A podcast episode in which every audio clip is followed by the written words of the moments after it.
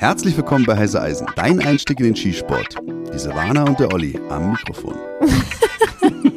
Schön, dass du mal eine Variation in der Anmoderation hast. Kommen wir direkt mal zum Punkt. Wir haben heute wieder einen Gast und zwar einen ganz besonderen, Jürgen Braun. Mit dem bist du seit zehn Jahren befreundet. Und wir haben ihn in diesen Podcast geholt, weil wir schon mehrfach über ihn gesprochen haben. Ein sehr interessanter Mensch mit einer unglaublich großen Erfahrung, sowohl beim IPSC als auch was die Ausbildung von Profis angeht oder die Weiterbildung, korrekt? Absolut korrekt. Seine Reputation sucht seinesgleichen. Also ob nur im zivilen, aber auch im behördlichen. Und das muss erstmal einer nachmachen, dass eine Zivilperson, ich will jetzt nicht vorgreifen. Okay. Das kommt alles im Podcast. Ich würde sagen, hören wir direkt rein. Ach nee, ich sag mal noch, wie alt er ist. Er ist 56 Jahre. Und das sage ich deswegen, weil ich das so bemerkenswert fand, weil ich ihn, Jürgen, wenn du das jetzt hörst, freust du dich bestimmt. Aber ich habe ihn viel jünger geschätzt. ja, freut er sich auf jeden Fall, denke ich. Viel Spaß beim Hören. Viel Spaß. Jürgen, ich grüße dich. Hallo Oliver. Ey, ich bin so dankbar, dass ich dich oder dass wir dich endlich mal in unserem Podcast begrüßen können, weil ich denke mal, bestimmt für 80 Prozent der Hörer ist dein Name ein Begriff, weil du eine Institution im Skisport bist. Fangen wir mal an. Jürgen, erinnerst du dich noch, wann wir uns beide das erste Mal getroffen haben? Ja, also auf die Frage habe ich natürlich gewartet und habe mich natürlich darauf auch vorbereitet, weil ich würde die Frage nämlich zurückwerfen wollen, weil weißt du überhaupt, wie du an Ruhm gelangt bist, also wie du berühmt geworden bist bei uns. Oh Gott, ähm, du sprichst jetzt im Plural uns, also in der Schießsport-Community? Ja, ja. Uh, also ich äh, versuche mal, mich zurückzuerinnern. Ich muss mal anführen, dass Jürgen diese Frage schon vorab mal gestellt hatte, vor paar Wochen, wo ich ihn gefragt habe, ob er bei uns mitmacht. Da hat er gesagt, warte mal ab, ich stelle dir auch eine Frage. Und da habe ich schon gedacht, ach du meine Güte, hat der mich etwa erkannt damals? Und jetzt kommt's. Also ich weiß es nicht, Jürgen, aber es war beim Special Forces Workshop, erinnere ich mich an ein Haus, wo Spezialkräfte, also dieser Special Forces Workshop ist ja für Spezialkräfte gewesen, die sich in ihrem Können messen und natürlich bei Workshops bei euch teilnehmen konnten.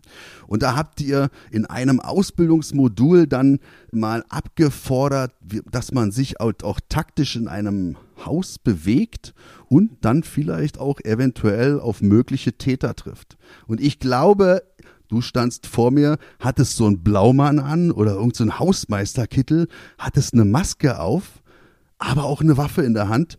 Und es war so in einer krassen Nahdistanz, dass ich, muss wirklich zugeben, ich war etwas überfordert habe dich geprüft, abgescannt, habe erkannt, du hast eine Waffe und habe dann aus einer Position geschossen, die für dich nicht sehr vorteilhaft war. Ich habe dich nämlich unten unterhalb des Kinns getroffen, wenn du das gewesen bist. Ich weiß es nicht. Also ja, könnte auch so gewesen sein, aber der eigentliche Punkt war der, du kamst zu uns zum Special Forces Workshop und da haben ja die Teilnehmer immer die Möglichkeit gehabt, in der Polizeifachschule äh, zu übernachten. Und da stand ich auf dem Skistand. Auf einmal klingelt das Telefon und da war eine nette Dame dran, die sagte, Mensch, hier steht ein Mann vor uns, der behauptet, der ist Polizist. und wir haben gesagt, na, wie sieht der denn aus? Naja, der sieht jetzt nicht so aus wie ein Polizist, weil, also wir glauben nicht, dass der Polizist ist. Und nach der Beschreibung haben wir dann ihr versichert, nein, der gute Mann gehört zur Polizei, er ist behördlich aktiv und dann hat er die Schlüssel bekommen. Das ging natürlich bei uns rum wie ein Lauffeuer, muss man schon so sagen, dass er sagt, hä, wer ist denn das? Wie sieht der denn aus? Das soll ein Polizist sein. Und dann kam der Oliver, dann haben wir dich kennengelernt und so haben wir gesagt, oh, okay, der ist bei der Polizei, ja, der ist bei der Polizei. Und so bist du eigentlich zu uns gekommen. Und da reden wir heute noch drüber, dass wir immer, wenn wir an den Olli denken, sagen wir, du, weißt du noch damals, wo wir den Anruf bekommen haben, so bist du eigentlich zur Berühmtheit gelangt. ich, jetzt erinnere ich mich wirklich an die Situation. Das war das erste Mal, dass ich da, wie gesagt, übernachten wollte. Und die Dame total nett. Ich habe sie auch mit einer Tasse beschenkt von unserem, von unserer Dienststelle damals. Die hat gesagt, warten Sie bitte kurz. Und hat sie mich da warten lassen. Ich so, ja gut, die wird sicherlich irgendwelche Formalitäten zu erledigen haben. Aber dass sie dich angerufen hat, das finde ich ja schon wieder geil. aber ich sag dir, richtig geil die Geschichte. Aber das ist mir echt schon öfter passiert. Aber das liegt natürlich auch daran, dass ich natürlich auch anderweitig verwendet wurde, dienstlich, als die meisten, die sich bei dem Special Forces Workshop dort getroffen haben. Das hat dann auch erklärt, dass ich vielleicht auch mitunter nicht die Schießfertigkeiten mitbrachte, die da wirklich die absoluten Profis, die sich ja da wirklich Jahr für Jahr getroffen haben, dann auch zeigen konnte. Obwohl ich anführen muss, dass halt absolute Profis auch mal zu mir ankamen, haben gesagt, Ey, du schießt so gut, wo hast du das gelernt? Na, bei wem wohl? Bei Brownie. Ich schwör's dir, das war wirklich so. Und ähm, ja, also total coole Geschichte. Und da schließt sich dann gleich der Kreis, weil ich wollte dich fragen, in welchen dienstlichen Bereichen hast du schon dein Wissen vermitteln dürfen oder können? Also da muss man eigentlich mal anders anfangen. Und zwar, ich habe ja überhaupt gar keinen behördlichen Hintergrund. Also ich war weder bei der Bundeswehr weder bei der Polizei. Also ich habe mich mal bei der Polizei beworben damals. Ich bin ja in West-Berlin groß geworden, in Kreuzberg. Direkt an der Friesenstraße, wo da der Polizeiabschnitt ist. Und hatte auch schon die Aufnahmetests gemacht, alles durch. Das Einzige, was mich eigentlich davon abgehalten hatte, zur Polizei zu gehen, war damals so, dass du in so einer Schule untergebracht wurdest, in so einer Art Internat in Ruhlem. Und da habe ich gesagt, oh, Freundin, dann siehst du die jeden Tag nicht, nur am Wochenende. Habe ich gesagt, nee, das ist dann doch nicht das Richtige für mich. Deshalb habe ich es dann verworfen, habe dann einen ganz anderen Beruf eingeschlagen. Aber ich hatte das große Glück, muss man auch sagen, dass ich halt in diese behördliche Schiene reingerutscht bin. Einfach auch durch diesen Special Versus Workshop. Damals, wo wir den ersten Special Versus Workshop quasi veranstaltet hatten, hatte der Veranstalter eben halt ein paar Instruktoren gesucht. Der eine hatte die Fähigkeiten, der andere die. Und dann kannten wir uns so vom IPSC-Schießen. Der wusste, dass ich also viel unterwegs bin und so mit der Kurzwaffe quasi nur schieße und hat mich dann gefragt, ob ich dazu Lust hätte, mal so einen Kurs zu geben. Natürlich nie Ahnung von gehabt, mir so ein Konzept zusammengestellt und dann hat sich das über die Jahre so etabliert, dass mein Kurs, den ich immer auf den Special Versus Workshops gegeben habe, dynamische Kurzwaffe hieß. Dynamische Kurzwaffe bedeutet auch in der Bewegung zu schießen, was natürlich für die Sportschützen in Deutschland nicht erlaubt ist, auch für die Behörden ja keine Rolle spielt. Das habe ich versucht, den Teilnehmern so ein bisschen zu vermitteln. Einhändiges Schießen, schussstarke Schusshand, schussschwache Schusshand, das alles in der Bewegung und nicht nur im festen Stand. Das ist so mein Metier. Und da habe ich eben halt versucht, die Spezialeinheiten, die da waren und die Teilnehmer, ja, das Wissen irgendwie weiter zu vermitteln. Wie waren deren Reaktionen? Als ich dich ja kennengelernt habe, warst du ja schon voll äh, drin in dem Metier. Das heißt, wie war denn das erste Jahr? Diese Spezialeinheiten sind ja speziell.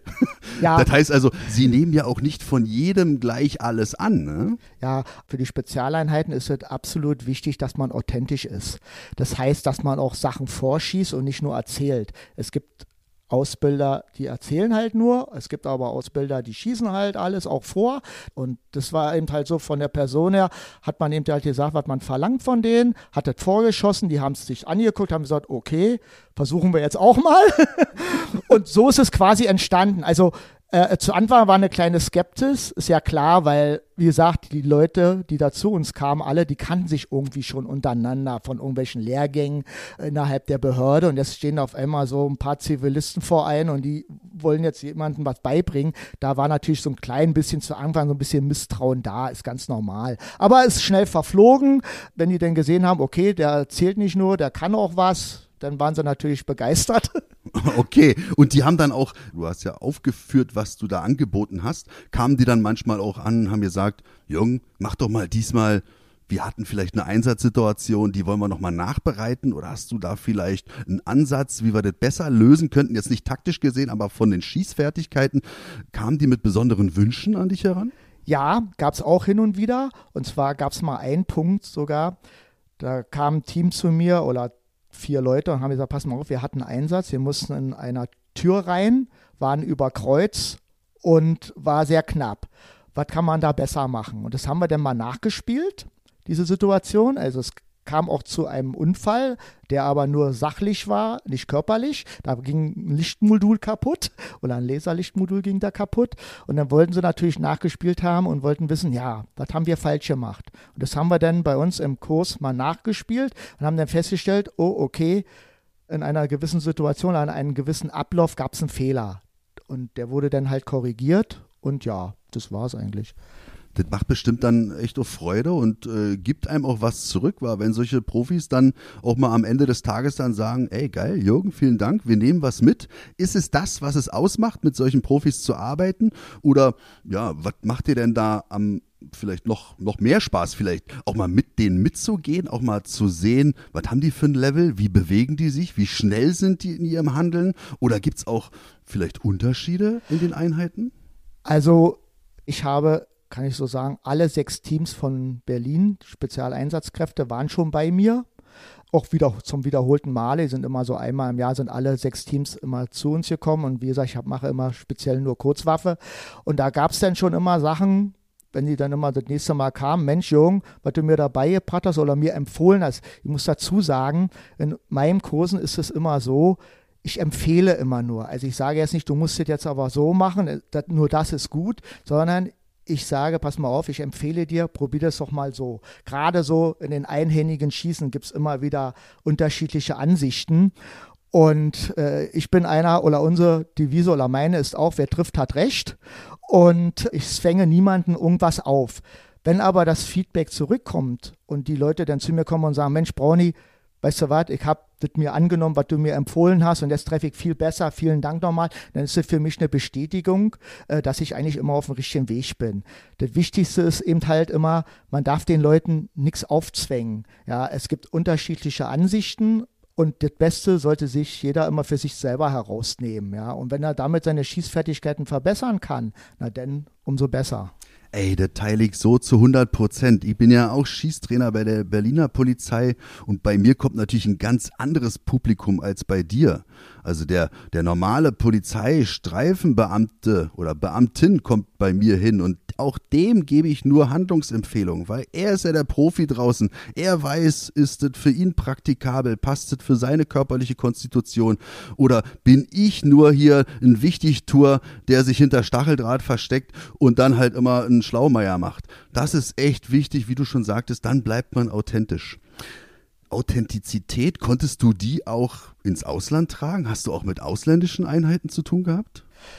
Ja, also wenn man jetzt sagt, ausländische Einheiten, ich sage jetzt mal, die Cobra war bei mir, die Scorpion, dann tschechische Spezialeinheiten. Darf Pol ich kurz mal einhaken? Scorpion, wo kommen die her? Schweiz. Aha, okay. Ja, ist eine Schweizer Spezialeinheit. Cobra ist eine österreichische Spezialeinheit, dann kam tschechische Spezialeinheit, polnische Spezialeinheit.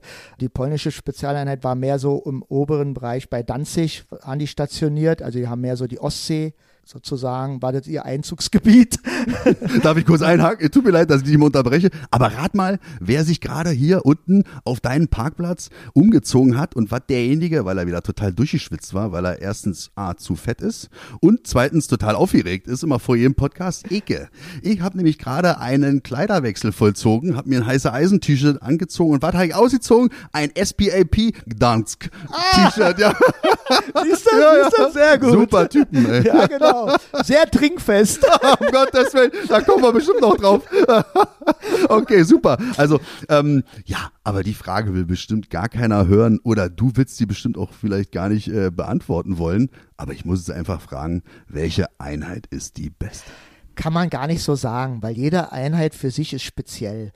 Es gibt natürlich Einheiten, die sind mehr daran interessiert, jetzt mit ihren ich sage mal, Werkzeugen wie Langwaffe, Kurzwaffe zu trainieren. Dann gibt es wieder Einheiten, die sagen, ja, okay, mache ich mit, aber meine Prämisse ist jetzt eine andere. Man kann es gar nicht so genau sagen.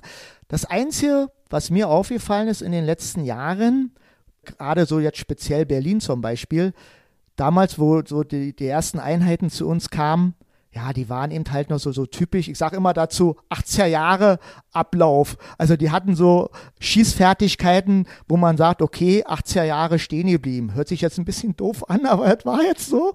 Aber man muss sagen, auch in den Berliner Spezialeinheiten gab es das große Glück, dass Leute nachgekommen sind, Schießausbilder, die relativ jung waren. Und die waren noch voller Ehrgeiz. Sie haben selber auch sich Konzepte erarbeitet, haben gesagt, nein, also unser Stand, den müssen wir unbedingt verbessern. Und es ist einfach so, dass die Leute natürlich immer mal über den Tellerrand hinausschauen wollen. Sie sind in ihren Einheiten natürlich in ihren Abläufen gebremst. Da gibt es dann irgendwelche Schießabläufe, die sind strukturiert und äh, jetzt kommt er zu Zivilisten und dann sagt er auf einmal, weißt du was, das machst du dein Magazin voll und schießt erst mal 30, 40 Schuss hintereinander raus. Das kannten die zu Anfang gar nicht so richtig. Das ist natürlich alles ein bisschen strukturierter abgelaufen. Bei uns natürlich auch Sicherheit geht immer vor allem, aber die Jungs sind eigentlich alle immer sicher gewesen. Da gab es nicht einen, wo man gesagt hat, oh, den würde ich jetzt aber keine Waffe in der Hand drücken. Die waren alle tipptopp sicher. Also das muss man wirklich sagen. Da hatte man niemals irgendwie die Angst gehabt,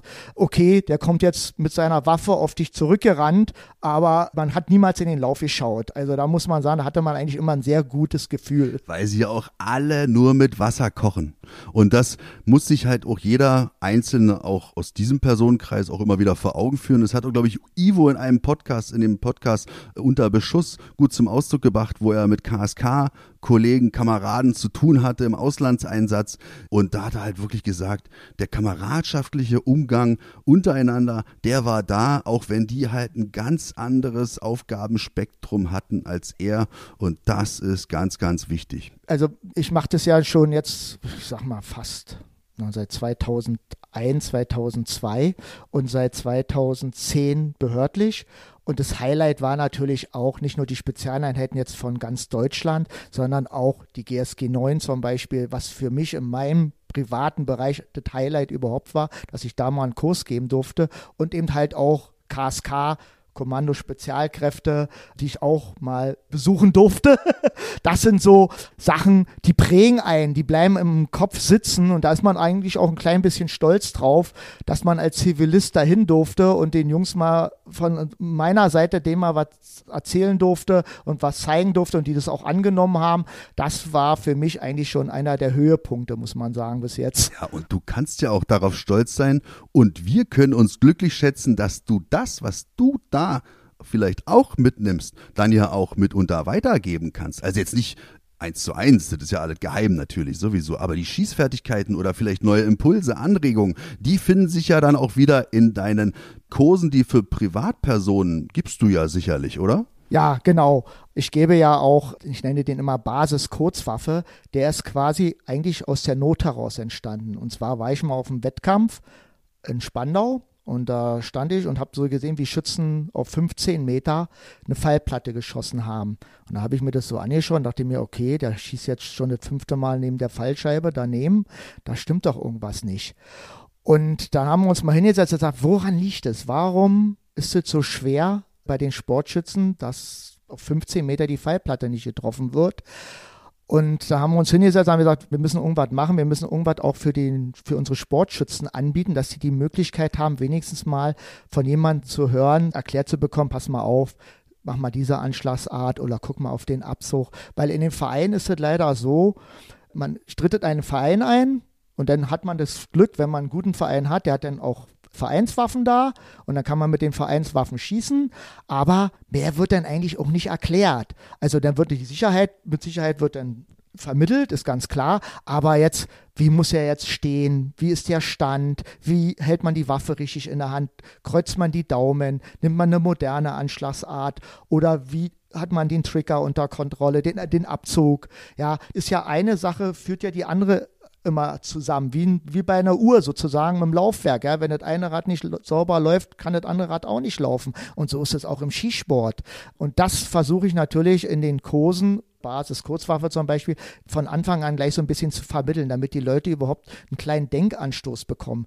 Manchmal ist es auch so, die Leute haben vielleicht schon zwei Jahre geschossen und haben sich da was angewöhnt und jetzt kommen sie zu jemandem, der da so rüber, ihre, über die Schulter schaut und sagt, pass mal auf, vielleicht wäre jetzt sinnvoll, du würdest die Waffe mal anders halten. Dann kommt natürlich immer so der Aha-Effekt und dann sage ich, pass mal auf, schieß mal so, wie du dir so angewöhnt hast. Dann gucken wir uns mal das Ergebnis an und dann machst du das mal so, wie ich das empfehlen würde. Und wenn dann da schon zu 80 Prozent die Treffer besser liegen, dann kommt immer so der Haareffekt, oh, das hat uns ja noch nie einer erzählt. Und darauf basiert eigentlich unser Kurs, dass wir den Sportschützen die Möglichkeit geben, dass sie so ein bisschen angeleitet werden, sagen wir mal so. Danach können die selber auf ihre Schießstände gehen, können ihre Trainings machen und können sich dann selber verbessern, überhaupt gar keine Frage. Aber wenn man den Leuten nicht so einen richtigen Denkanstoß gibt, dann wird es natürlich schwer. Ja, das muss man auch so sagen. Absolut, Jürgen. Also das ist wirklich so, ich habe ja das auch schon mal bei mir erkennen müssen, leider. Da hab ich schon gedacht, so nach ein paar Jahren so, ja geil, bist ein guter Schütze. Hier auch bei den Meisterschaften bist du immer vorne mit dabei und so. Und dann wird man ja auch bequem vielleicht. Und dann kommt man zu so einem Kurs bei dir oder beim anderen Profi-Ausbilder, muss man ja so sagen. Und dann kommt der Aha-Effekt. Ich nenne es eher eine Erleuchtung, wirklich. Und ich kann nur jedem empfehlen, bei Jürgen oder bei anderen Ausbildern mal einen Kurs zu machen. Das lohnt sich, Leute. Da muss man aber eins noch dazu sagen, also ich mache ja die Kurse jetzt speziell für ein BDS LV1. Quasi der BDS selber bietet diese Kurse an. Ich bin sozusagen auch nur ein Trainer dort, weil ich unterstütze diese Aktion voll und ganz. Deswegen ist man auch auf mich zugekommen und hat gesagt, Mensch, hättest du da drauf Lust, das mal zu machen? Habe ich gesagt, na klar, warum nicht? Und so sind auch die Kurse entstanden. Ja, wir haben ja auch IPSC Anfängerkurs, wir haben IPSC Anfängerkurs Teil 2, weil da hat sich das auch irgendwie hinauskristallisiert, dass die Leute zwar alle zum Sod gehen und ihren Sod machen, aber danach ja eigentlich völlig hilflos dastehen, wenn sie da erst einmal irgendwie mal sich an so einen IPSC-Wettkampf angemeldet haben und gar nicht so richtig wissen, ja, was tun sie da eigentlich? Wie liest man eine Stage? Wie ist die Auswertung? Das wird ja beim SOT jetzt nicht ganz so tief vermittelt. Da geht es ja in erster Linie um die Sicherheit, dass äh, die 90-Grad-Regel eingehalten wird, dass man nicht mit Lauf über eigene Körperteile streift.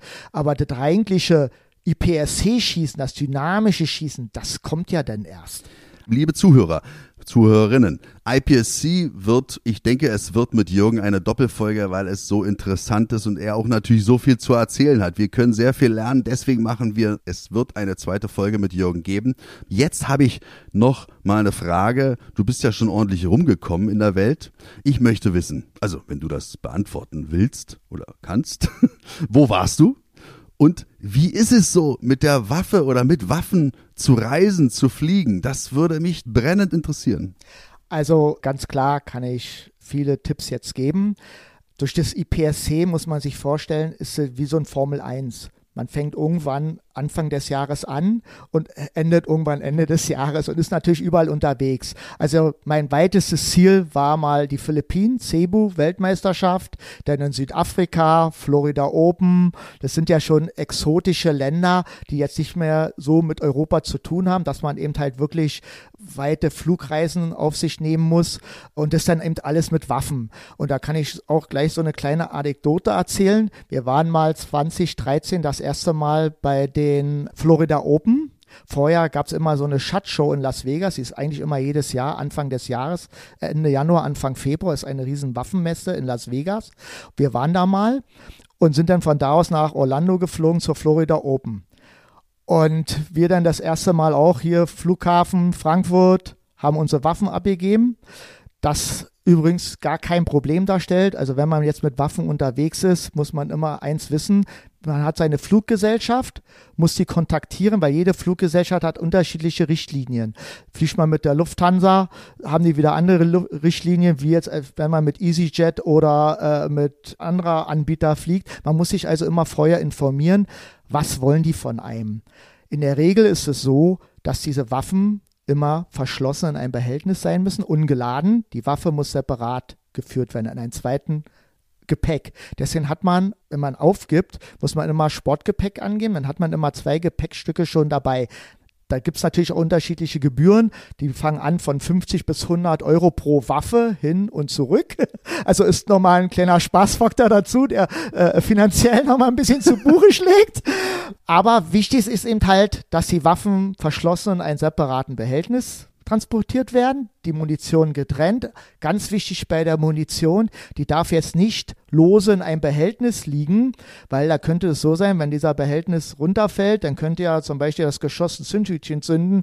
Deswegen muss die Munition einzeln, wie in den normalen Verkaufspackungen jetzt angeboten, bei 50er Packungen sitzen ja die einzelnen Geschosse immer in so einem Plastikbehältnis, so am besten verpacken, zukleben an den beiden Enden und dann ab ins Gepäck. Gar kein Problem.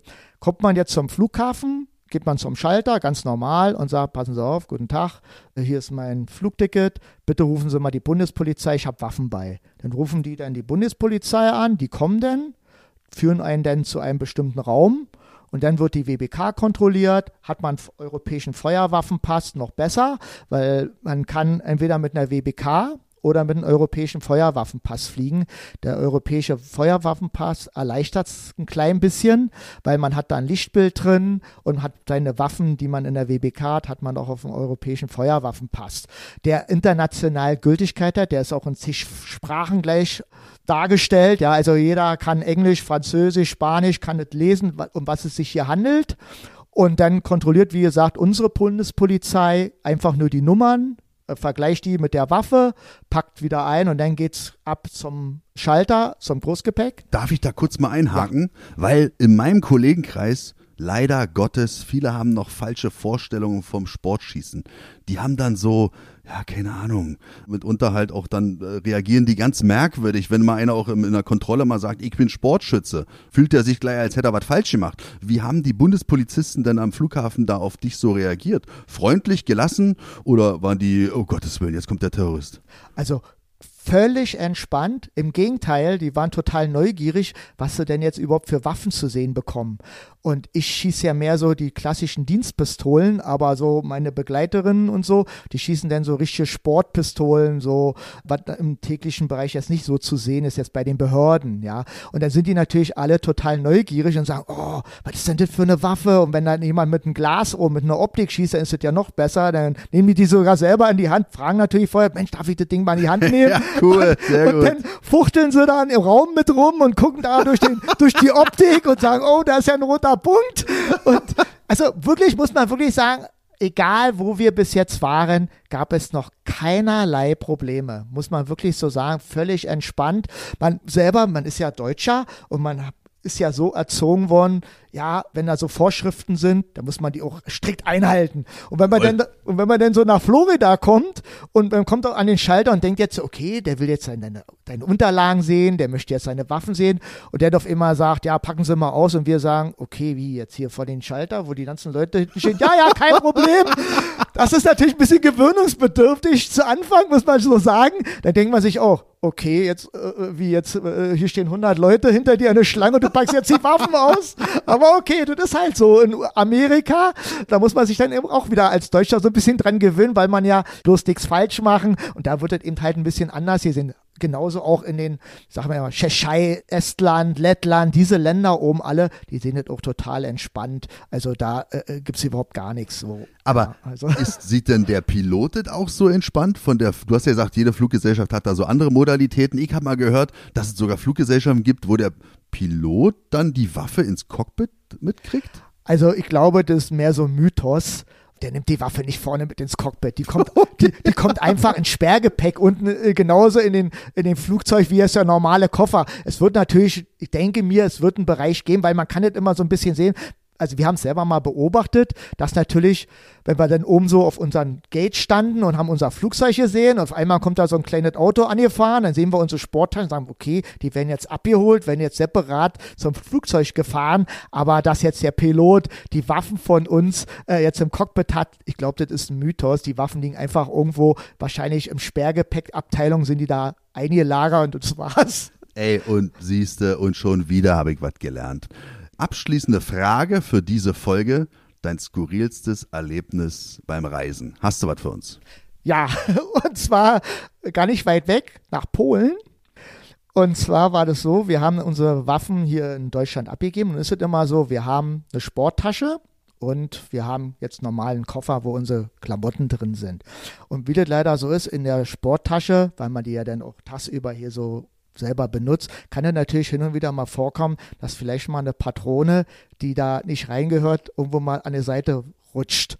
Und das war genau so passiert. Da muss man natürlich auch wieder so sagen, okay, hm, weil die Waffen oder die Taschen werden hier bei uns auf deutscher Seite, werden die komplett durchgescannt. Und wenn da irgendwas ist, sehen die das sofort auf dem Scanner und sagen, ähm, was ist da los? Da ist was.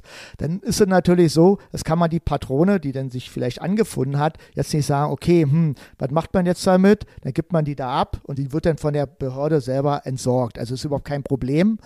Aber meine skurrilste Sache war einmal gewesen, auf dem Weg nach Polen, stand ich hier auch am Gate, auch an der Sicherheitskontrolle und die Waffen waren schon längst weg und ich hatte einen Rucksack bei und habe den Rucksack auf ein Band gelegt.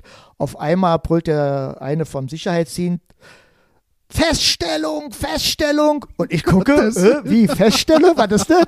Auf einmal ging neben mir die Türen zu, auf der einen Seite, auf der anderen Seite, das Gate wurde komplett abgeriegelt.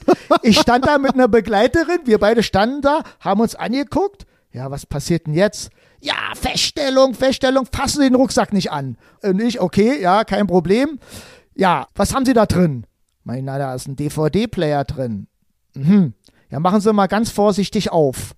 Und dann haben die, haben die wirklich gedacht, auf dem Bildschirm, weil da war ein kleiner tragbarer DVD-Player, da war, steckte der Kopfhörer drin und das war so umgewickelt, da haben die wirklich gedacht, das wäre irgendwie so ein Sprengstoffteil äh, mit einer Zündschnur.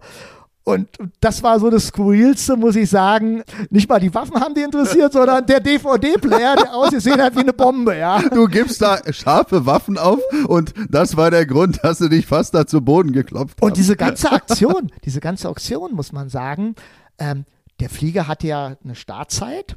Wie gesagt, die haben alles abgeriegelt, Türen waren zu, die Leute kamen nicht mehr in das Gate rein. Wir standen da, die haben vorsichtig den Rucksack überprüft. Da haben wir gesagt, naja, der Flieger muss doch irgendwann gehen der Flieger geht erst, wenn wir sagen, der Flieger geht. Haben wir gesagt, okay. Zum Abschluss noch, was natürlich ein großer Vorteil, also ich fliege sehr gerne mit Waffen, weil man hat da einen sehr großen Vorteil. Weil, wenn die Bundespolizei gekommen ist und die haben die Waffen überprüft, dann gehen die mit ein direkt zur Sicherheitskontrolle und man muss sich nicht hinten anstellen. Das also, gibt's doch nicht. Ja, man hat dann da so gewisse Vorteile, dass die Leute, dann sagt man, okay, die begleiten uns dann, obwohl wir schon alles abgegeben haben, aber ja, wir begleiten die jetzt zur Sicherheitskontrolle und dann haben die natürlich auch keine Lust, wenn die da eine riesen Schlange sehen, jetzt darauf zu warten, bis wir endlich dran sind. Also wird dann für uns immer, cool? wird für uns immer ein Gate aufgemacht, so, eine, so ein extra Teil, dann kontrollieren die uns, dann sind wir eigentlich immerhin von fünf Minuten durch, wo andere dann zwei Stunden warten müssen, wenn sie dann durch die Sicherheitskontrolle müssen. Silvana, hast du gehört? Nächste Reise nehmen wir die Dinger mit, auch wenn sie nur im Hotel liegen. Genau. das, das wäre zum Beispiel eine Maßnahme, um sich vor dieser langen Warteschlangen da zu drücken. Richtig cooler Abschluss. Ich würde sagen, ja, Jürgen, ersten Teil haben wir geschafft. Das war echt sehr, sehr interessant, sehr lustig. Liebe Zuhörer, freut euch auf den zweiten Teil. Jürgen, vielen Dank. Ich sage einfach mal Tschüss. Ja, ich habe auch zu danken und wir sehen uns und hören uns wieder. Bis dann. Tschüssi.